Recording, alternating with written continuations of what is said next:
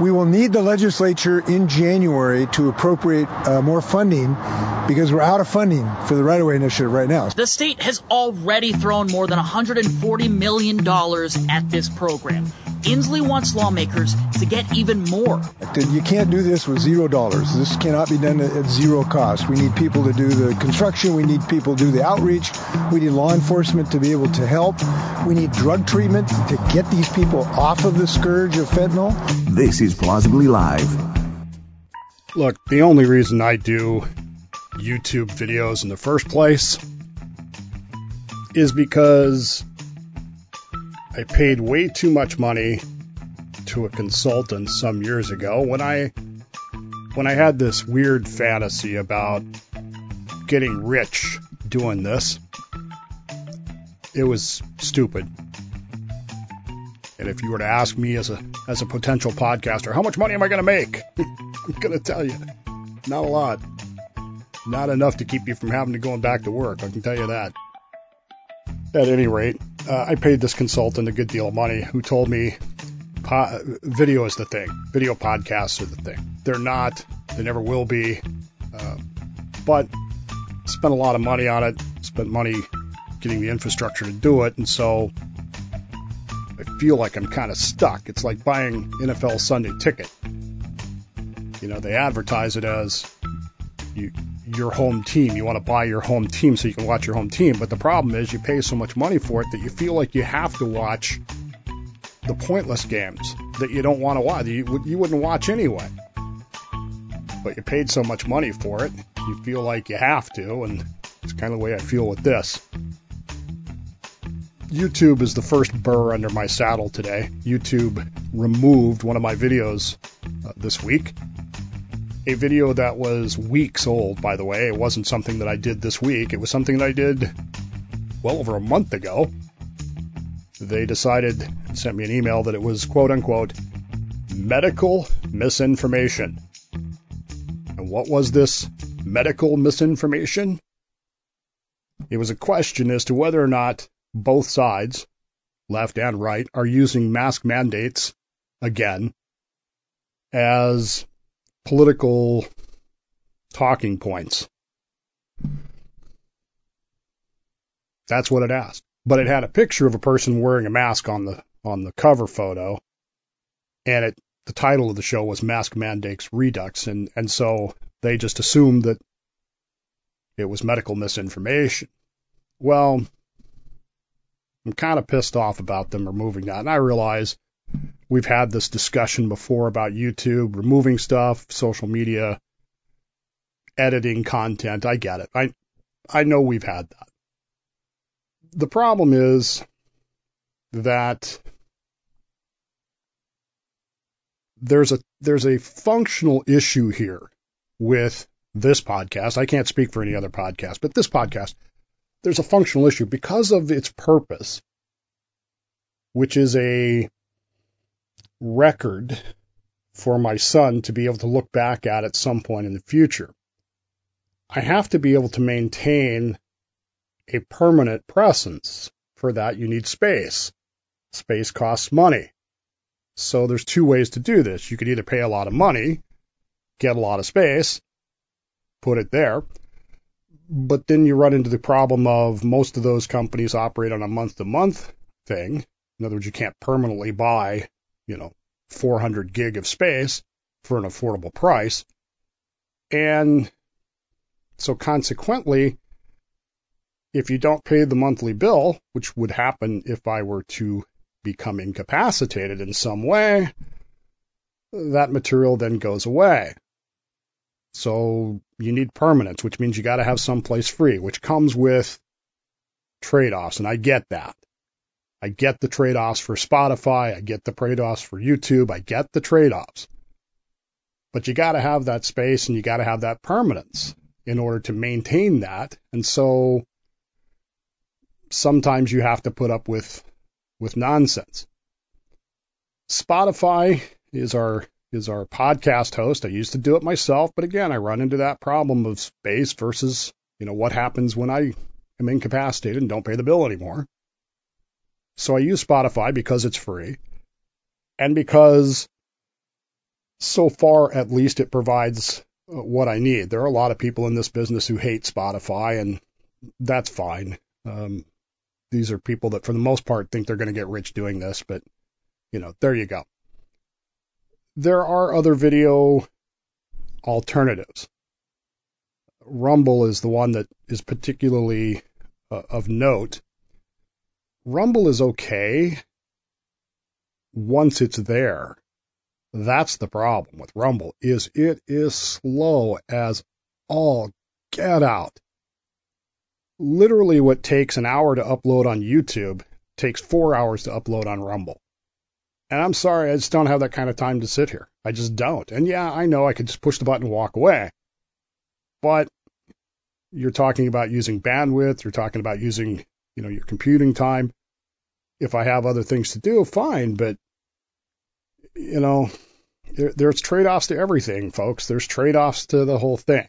Um, so I don't really know what the answer is. Going forward, we'll still be on YouTube.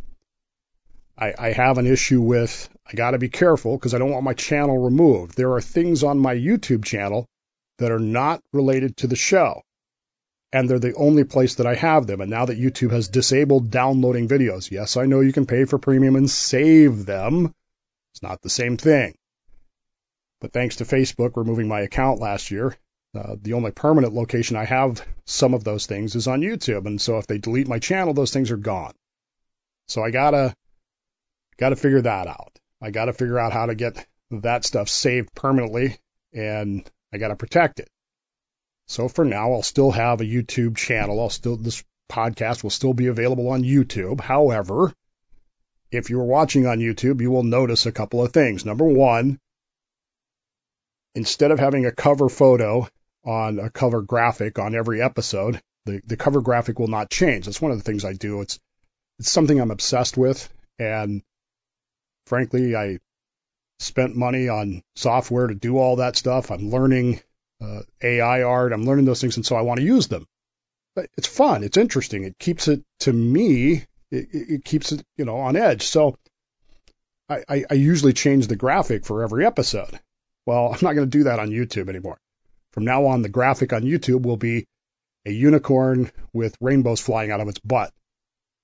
And the episode descriptions that you would normally read, which are normally just verbatim copies of what's on the, the, the website to the YouTube channel, uh, will now be generic, uh, nonsensical kumbaya nonsense. So if you watch on YouTube, you can just ignore all that crap because it will have nothing to do with anything because I'm convinced that YouTube doesn't actually watch the videos. I'm, I'm, actually convinced of that. They simply look at titles, graphics, and go, ooh, this is medical misinformation.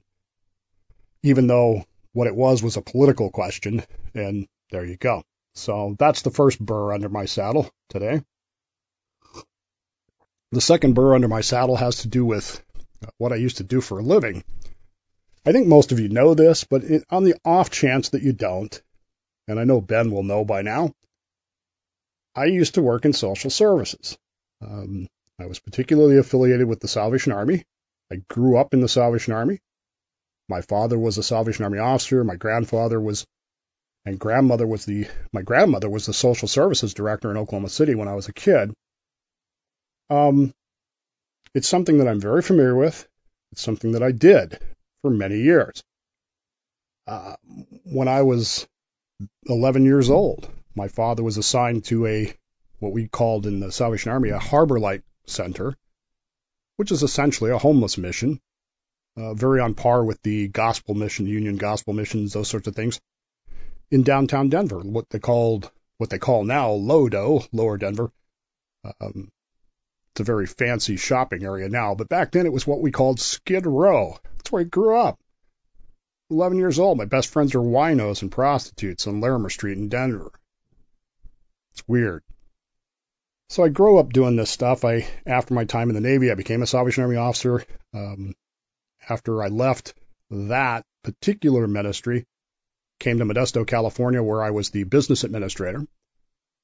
And as part of my duties as a business administrator, I opened the homeless shelter there in Modesto, the Salvation Army homeless shelter that's still there. You can go down and see it and see those services. Now, when I opened it, it was not what it is today. It was simply a warehousing shelter because, frankly, that's what I believe needed to happen. I've never accepted transitional housing as an idea. I don't think it works. Blah, blah, blah.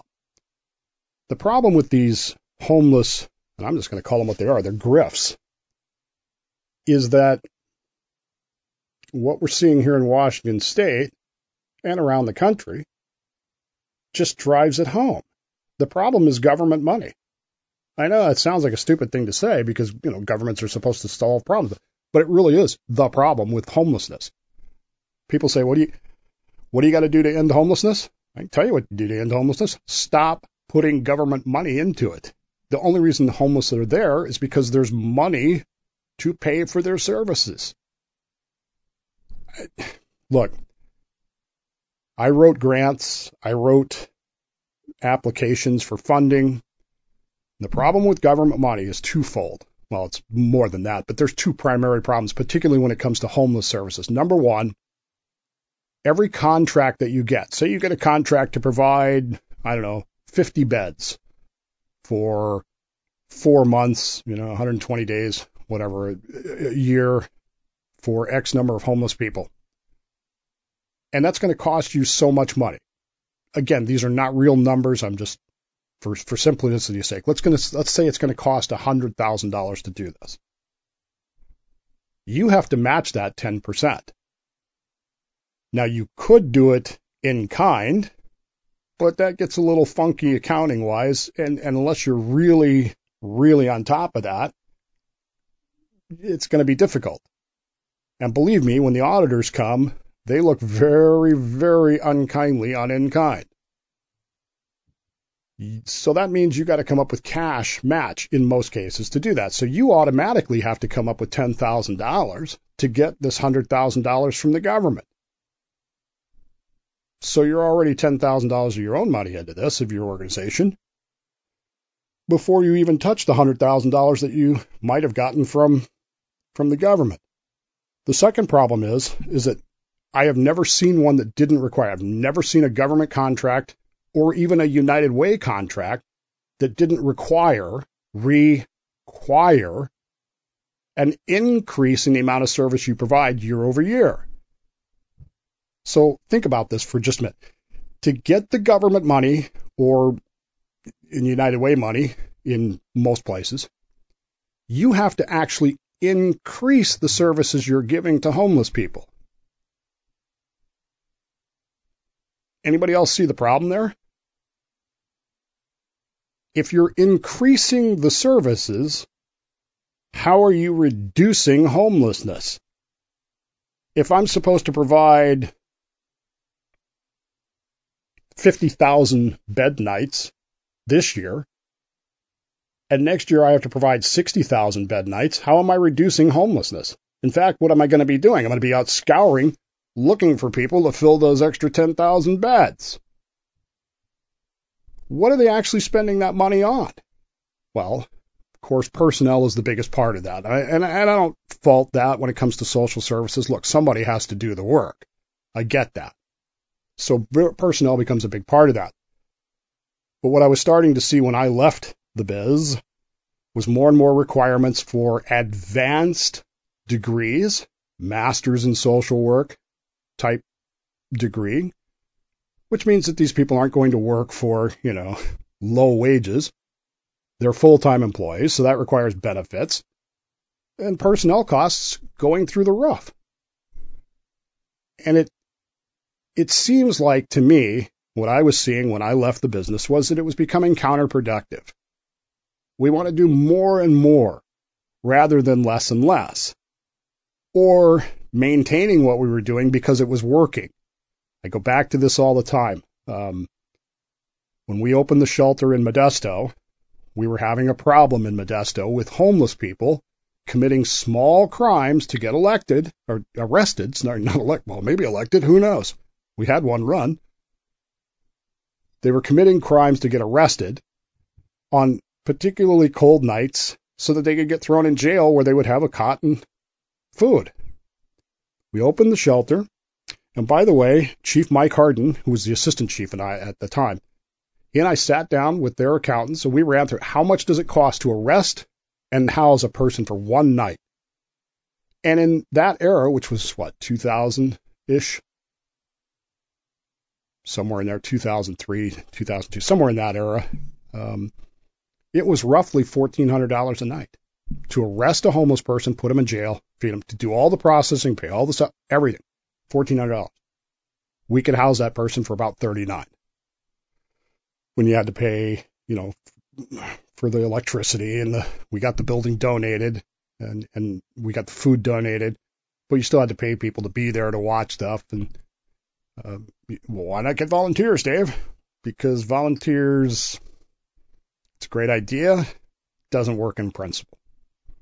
Doesn't work in practice. Great idea in principle, doesn't work in practice. Anyway, we figured out we were saving the city close to a quarter million dollars a year by running that. But of course, now we want this to be more. We want it to be transitional housing. We want it to be this and that and then. And while I wasn't part of it then, I did find out much later that they were running a significant deficit trying to do all this stuff. Why is this a burr under my saddle? As you heard at the top of the show, State of Washington, led by Governor Inslee, has spent $143 million this fiscal year. One year. $143 million on what they call the, uh, what do they call this thing? Uh, I forgot the name. It's right of way safety program, the right of way safety initiative. And what this is, is homeless camps that are on right of ways, state right of ways. We're going to clean those up. Three cities have primarily benefited from this Seattle, Tacoma, and Olympia. That's it. And of that, $143 million, they have removed 1,229 people. I'm sorry, 1,299 people from these encampments. Let's just call it 1,300. Of those 1,300 that they removed, 870 said, sure, I'll accept your free miniature housing that you built. And of those 890, according to the state statistics, remember this is a one year program, 126 have, quote, successfully exited the program, unquote. I don't believe that number. I can tell you that in my own experience, in 15 years of doing this, the number of people who quote unquote successfully exited the program was zero. Because it's all in how you define successfully exited. Oh, after six months, are they still housed? Check. Oh, successful program. Where are they after a year? Where are they after two years? Where are, if they're back on the streets, it wasn't successful, but that's not how these government people think. They say 126. I, again, I don't believe that number. Just in case you're not doing the math, that means that to clear out 1,300 people cost us roughly $110,000 per person to remove them from the homeless camp. Which, by the way, only 870 went somewhere else, which means where did the rest go? That's a question, isn't it? If you run the math further, you find that for each one of those 870 that quote unquote accepted housing, that was $164,000. And if you take the 126 that quote unquote successfully exited the system, $1.137 million per person. Why does this bother me? It bothers me because I know how the government works. I know how these programs grift into social services agencies. And I'm not saying that all of them are bad agencies. That's not what I'm saying at all. What I'm saying is they are forced by government requirements to not solve the problem.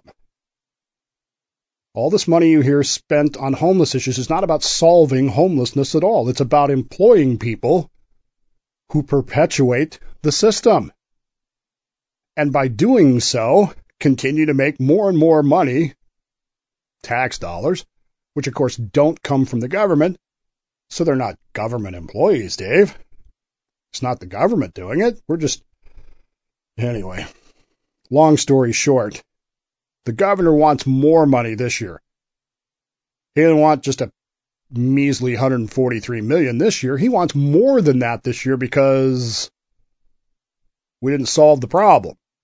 See, if we solved the problem or reduced the problem, we'd need less money. Right? We would provide less services because there would be quote unquote less homelessness. But instead, what we find is the more money government pours into this grift of homeless services, the more homeless we have. Parkinson's social law, right? I don't know, man. I watched the governor give that speech, do that interview, and all I just wanted to throw things at my television. Just pissed me off. $143 million in one year. And I just think back to what we were doing was so successful. It was so, we, we were saving the city money. And what we found is by expanding, by getting bigger, we didn't save the city any more money. We just did more work for more money. We got more money and we had to come up with more cash match. At the end of the day, that's all all of these homeless services organizations are doing. I know they wouldn't like to hear that, but they all know it's true. They all know that that's what this does. And at the end of the day, it's just another burr under my saddle. Now I gotta go do this YouTube video, which won't look like this one does, but you know, what are you gonna do? See you next time.